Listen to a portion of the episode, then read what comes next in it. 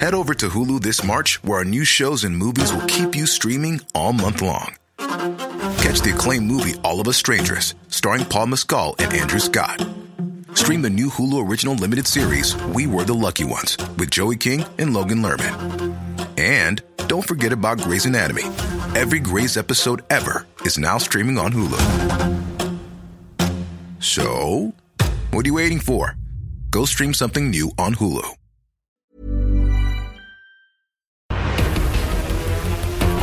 Come, come.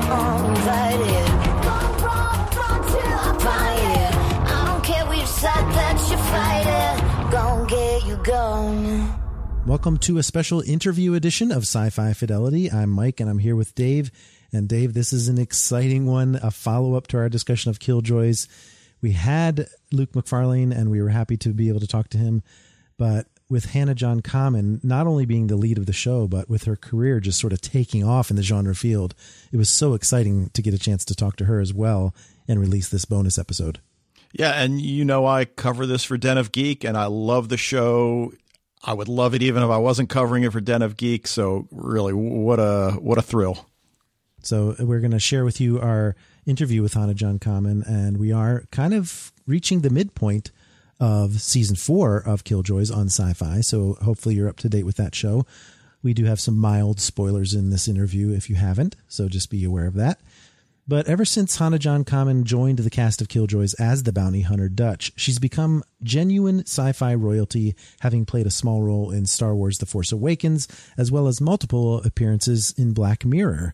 She also showed up in Game of Thrones and Tomb Raider before taking on major villain roles this year in Steven Spielberg's Ready Player One and Marvel's Ant Man and the Wasp we can all sort of say because of that that we knew her when, and we're glad that she's still got another couple of seasons of Killjoys to share with us on Syfy before the show's swan song. So let's take a listen to the interview we had with her about a week ago. Hello, Hannah. Hi, hello. How are you? We're wonderful. We're so glad you could take the time out of your busy schedule to talk about Killjoys with us. Are you in the middle of a block shoot right now? Well, yes, in, in a broad stroke we are, um, but I'm actually I have a, we all have a week off. We've got our hiatus, so I'm back in London right now, Oh, okay. currently with the rain. Well, I imagine with the shooting schedule for Killjoys being so tight, it's probably nice to be able to have a, a break at the moment. yes. Oh, it's wonderful. It's wonderful. It can rain all day, and I wouldn't mind. Just having a relaxing, have a cup of tea.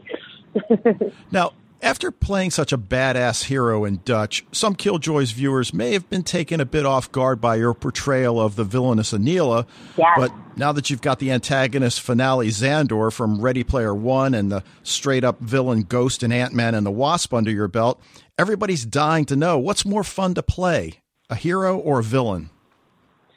Um, I'm actually going to go for the villain, a hundred percent.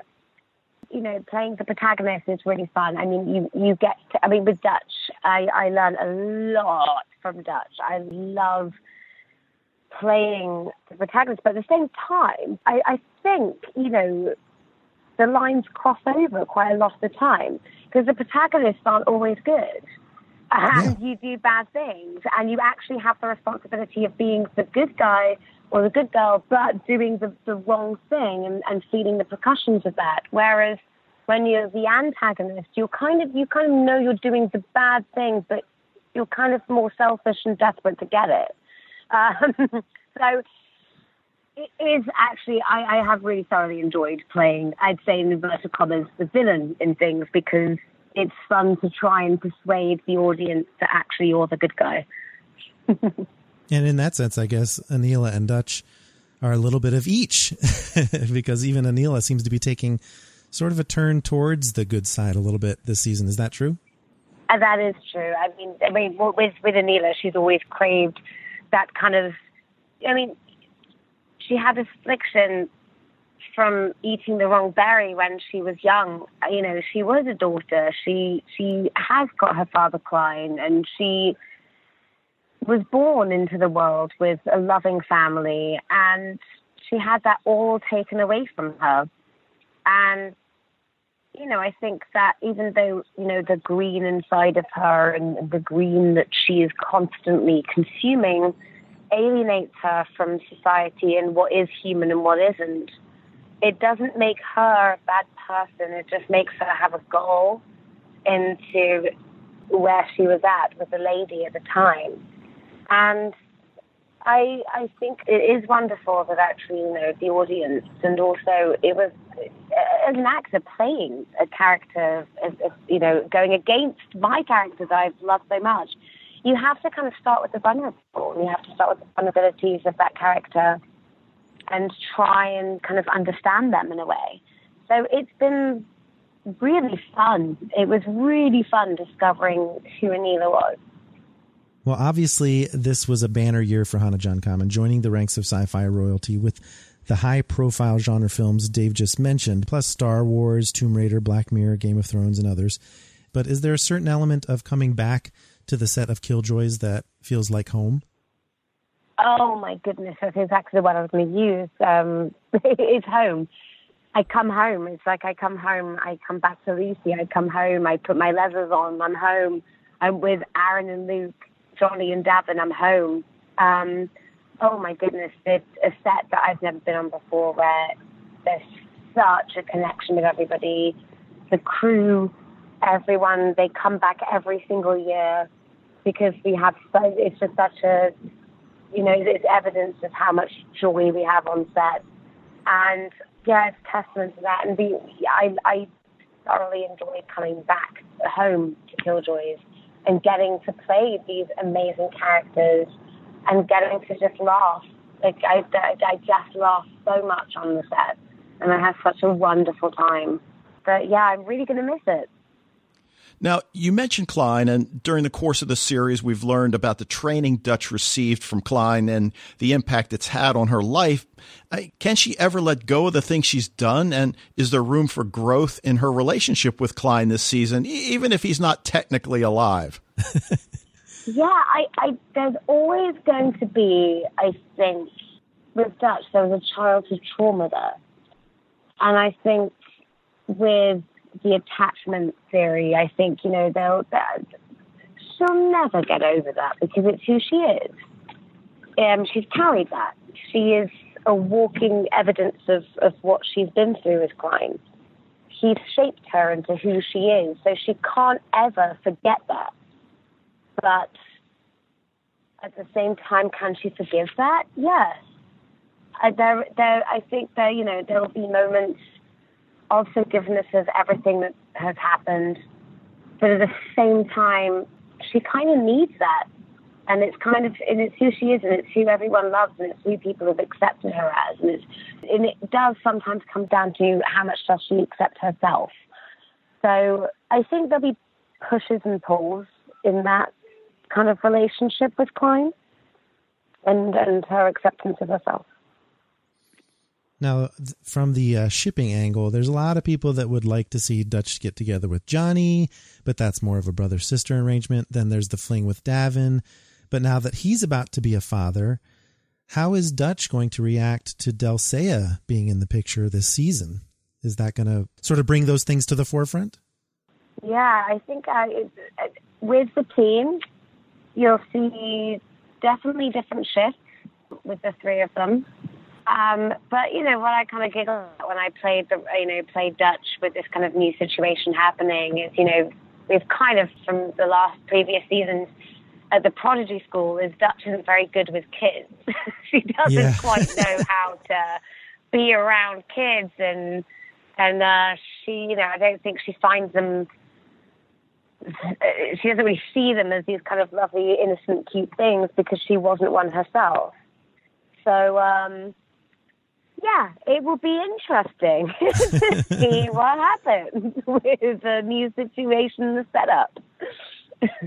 well, circumstances appear to be changing as season four progresses, but Dutch and Anila spend most of season three trying to kill each other, mm-hmm. even though in the mm-hmm. finale we find them working together to destroy the lady. So, after all said and done, and assuming both survive, can these two ever be friends? Or how would you describe their relationship? Well, it would be the weirdest friendship in the world, but I think they could. Um, I think that definitely, you know, life isn't black and white; it's grey, and I think protagonists are antagonists, and antagonists are protagonists in their own right. You know, no one's perfect. Dutch makes mistakes, Anila's definitely made mistakes.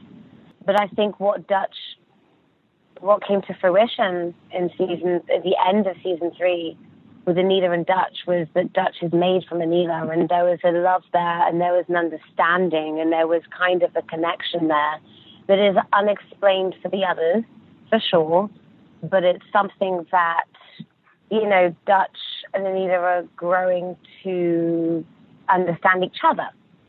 And for Anila as well, remembering, because, you know, the green had completely numbed her mind from so many things when she was reminded with the memory tech that um, Dutch implanted in her at the end of season three, she finally remembered what love was like and that she did it and she did love and it did exist.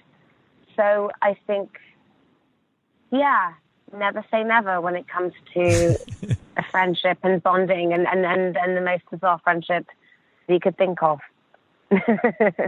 now, I remember when I first saw the preview for Killjoys before it came out, and it was just such an amazing assassin type sequence with Dutch in a long black coat and just really looking great.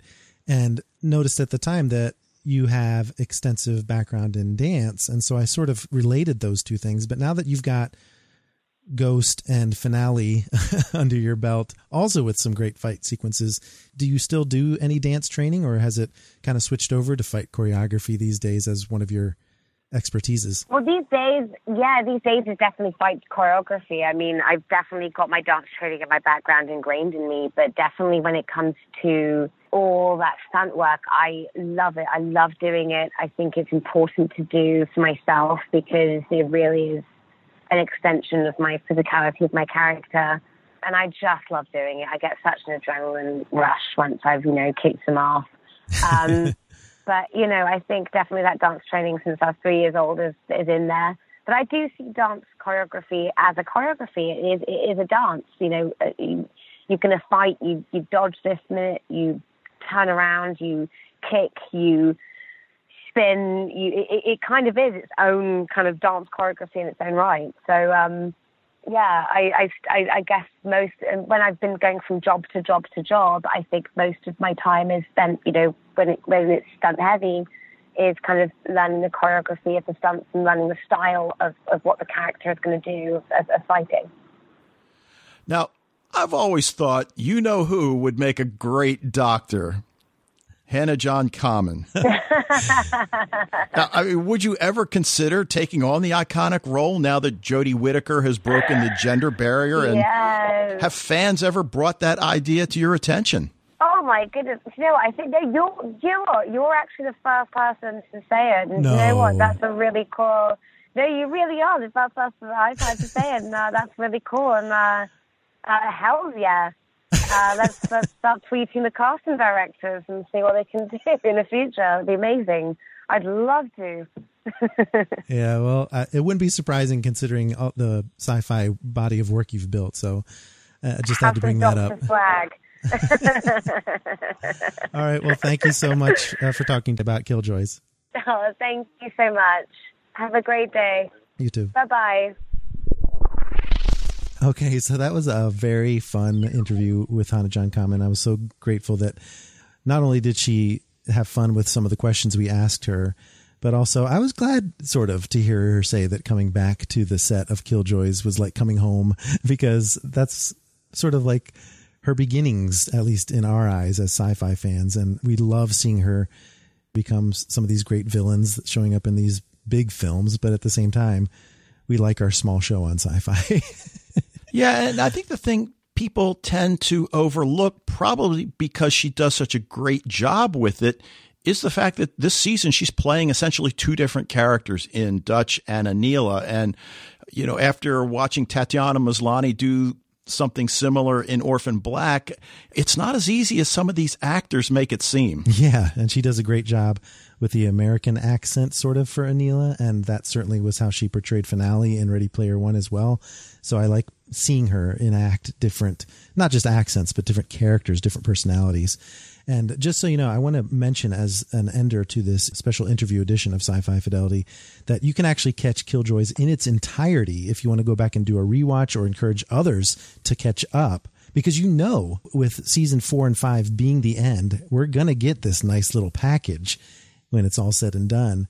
So there's a service out there called Verve. It's at vrv.co.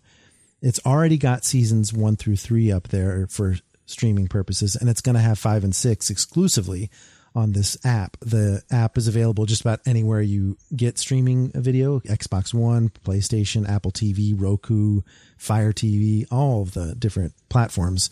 So I encourage you to go check it out as a way to catch up because sometimes Killjoys could use a rewatch anyway before this new season starts. All right. So what's that URL again? That's vrv.co. Get that on your phone right now. and thanks again to Hannah John Kamen for talking to us about her role on Killjoys and other nice roles that we've seen her in.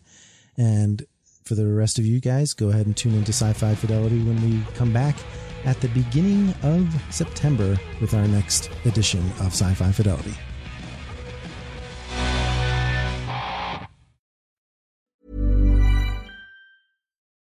Join us today during the Jeep Celebration event. Right now, get 20% below MSRP for an average of 15178 under MSRP on the purchase of a 2023 Jeep Grand Cherokee Overland 4xE or Summit 4xE.